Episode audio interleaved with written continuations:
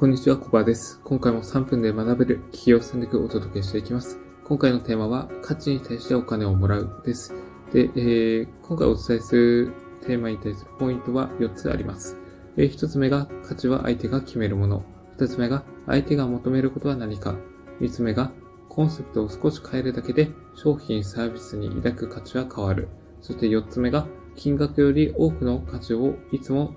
届けるよう心がけるです。えー、まず、価値とはそもそも何ぞやっていうところなんですけど、まあ、価値っていうのは、あ相手の悩みであったりとか問題を解決したい、そして欲望を実現させる。まあそういったものが価値として言えるものです。で、価値とは自分で決めて、それに従って提供していけばいいんじゃないかっていうふうに思うかもしれませんが、実際はそれを受け取る相手、お客様ですね。お客様が決めるものなんです。いくら自分がいいと思って届けたものであっても、それが受けて、お客様にとって必要でないものであれば、それは価値とは言えないわけですね。あくまでお客様基準でその価値は何かっていうところを考えて、それにマッチしたものを届けていくことが一つのポイントになります。で、相手が求めることは何か、そういったところを探るために、必要なことは、とにかく、お客様であったりとか、見込み客と話すことですね。まあ、あの、プライベートであれば友人であったりとか知り合いの方と、まあ、あと家族ですね。家族や恋人など親しい人と話す中で、えー、相手が何を求めているのかっていうのを普段から、えー、まあ、下げる必要が、下げるっていうとちょっと怪しいですけど、おちゃんと、おえっ、ー、と、わかるように、頭を働かせることが大事になります。で、うん、その相手が求めることをやっぱり満たすことができれば、それは良好な人間関係づくりになりますし、まあ、それが、あの、資産になるわけなんですね。えー、まあ、人間関係イコール資産とかって言われると、ピンとこないかもしれないですけど、なんか信頼関係があれば、例えばあなたがお金が困っている時に、え誰か仕事を、えー、くれたりとか、まあ、もしくは、ちょっとお金を貸してくれるっていうわけじゃないですか、何かあなたが、あの、事業を立ち上げるときに、えー、寄付金とか、まあ、クラウドファンディング的な感じで、え、支援金を送ってくれたりとか、まあそういったことにつながってくるわけなんですね。で、うん。お金がなくても生活していくことは可能です。まあそのためにはものすごく人間関係が大事であり、えー、普段から人間関係を良好な状態にしておくためには、普段から、あの、関わる人に対して、えー、どんな価値を提供できているのかっていうところが一つ重要なあポイントになってきます。で、えー、次なんですけど、三つ目が、あの、コンセプトを少し変えるだけで商品、サービスに抱く、えー、価値が変わるっていうところなんですけど、例えば、あの、なんですかね、えメガネ一つ取ってみますと、メガネって言ったら普通の、なんですか、目が悪い人が、あかけることで、えー、なんか遠くのものが見えるようになる道具、ツールっていう感じなんですけど、これ、これを、あの、ちょっと、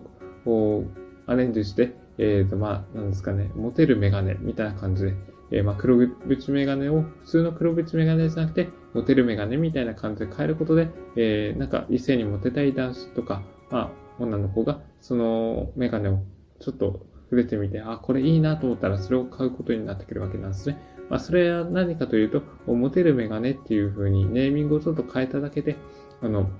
その商品に対するイメージがガラッとちょっと変わってしまったんですね。あ、このメガネをかけたら自分はもしかしたらモテるようになるんじゃないかっていうふうな、そういった、あの、嬉しくなるようなとか、ちょっと心躍らされるような、あの、気持ちになって、それが欲しくなって、そして買ってみるっていうところなんですね。えー、まあ、それをかけることによって、やっぱり自分自身がちょっと、うん、いい感情、いい気分になるというところのメリット、まあ、価値を選んで、えー、商品を購入する。まあ、それがお金に変わる、えー、というところなんですね。なので、えー、まあ、ただ単にメガネっていういう風なあネーミングで販売するよりかはちょっとネーミングを変えて、えー、それを購入しようと考えている人によって、えー、どんなメリットがあるのかを喚起するようなあ、そういったネーミングにしてみるといいでしょう。で、え最後4つ目なんですけど、金額より多くの価値をいつも届けるよう心がけるっていうところなんですね。えー、これに関しましては、まあ、そうですね。まあ、お金に発生するしないに関係なく、やっぱり、うん、相手に喜んでもらえるような、あ気配り、心配り、目配りをやっておくのはすごく大事だなというふうに思います。まあ、これは、あの、まあ、知っている人、知らない人に関係なく、例えば、まあ、あの、電車であったりとかバスで、えー、移動するとき、あなたが座席を座っていて、目の前に、えー、おじいちゃんおばあちゃんとかの年配の方がいらっしゃったら、まあ、その方に席を譲るとか、あとはそうですね、うん、あの、困って、えー、飲み会などで困っている人を誰とも話す、ことができずに、なんかポツンとしている人がいれば、その方にちょっと声をかけて、一緒のあの、話し相手になったりとか、することも大切大切ですし、えー、何か問題とか不安に苛まれている方に対して、えー、悩み相談を受け負ってあげるっていう感じですね。えー、あとはそうですね。うん。まあ、営業とか、あそういったお仕事の場面であれば、あのーお取引先の方に対して、まあ、いろんな興味関心を持って、そして質問をして、相手の話をじっくり、うんうんと興味関心を持って聞くこと、これも価値提供になってくるわけですね。うん。まあ、そういった価値提供の積み重ねが、やっぱり信頼関係を大きく膨らませていって、えー、まあ、あのー、なんですかね。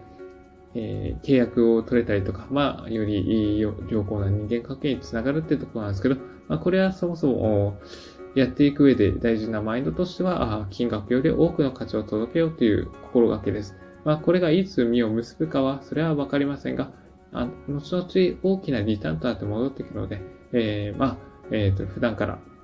えっ、ー、と、金額っていうか、まあ、届けられる価値は、とりあえず全部届けていく。出し惜しみせずに、えー、提供していこうという心構えを持ってもらえばいいかなというふうに思います。まあそういった価値が、あの、いずれお金に変わりますので、えー、そういったところをいつも頭に入れ、入れておきながら、あなたができることを、えー、提供していってください。という感じで今回のテーマをおしまいにしたいと思います。今回のテーマは価値に対してお金をもらうでした。ここまでご清聴いただき、ありがとうございました。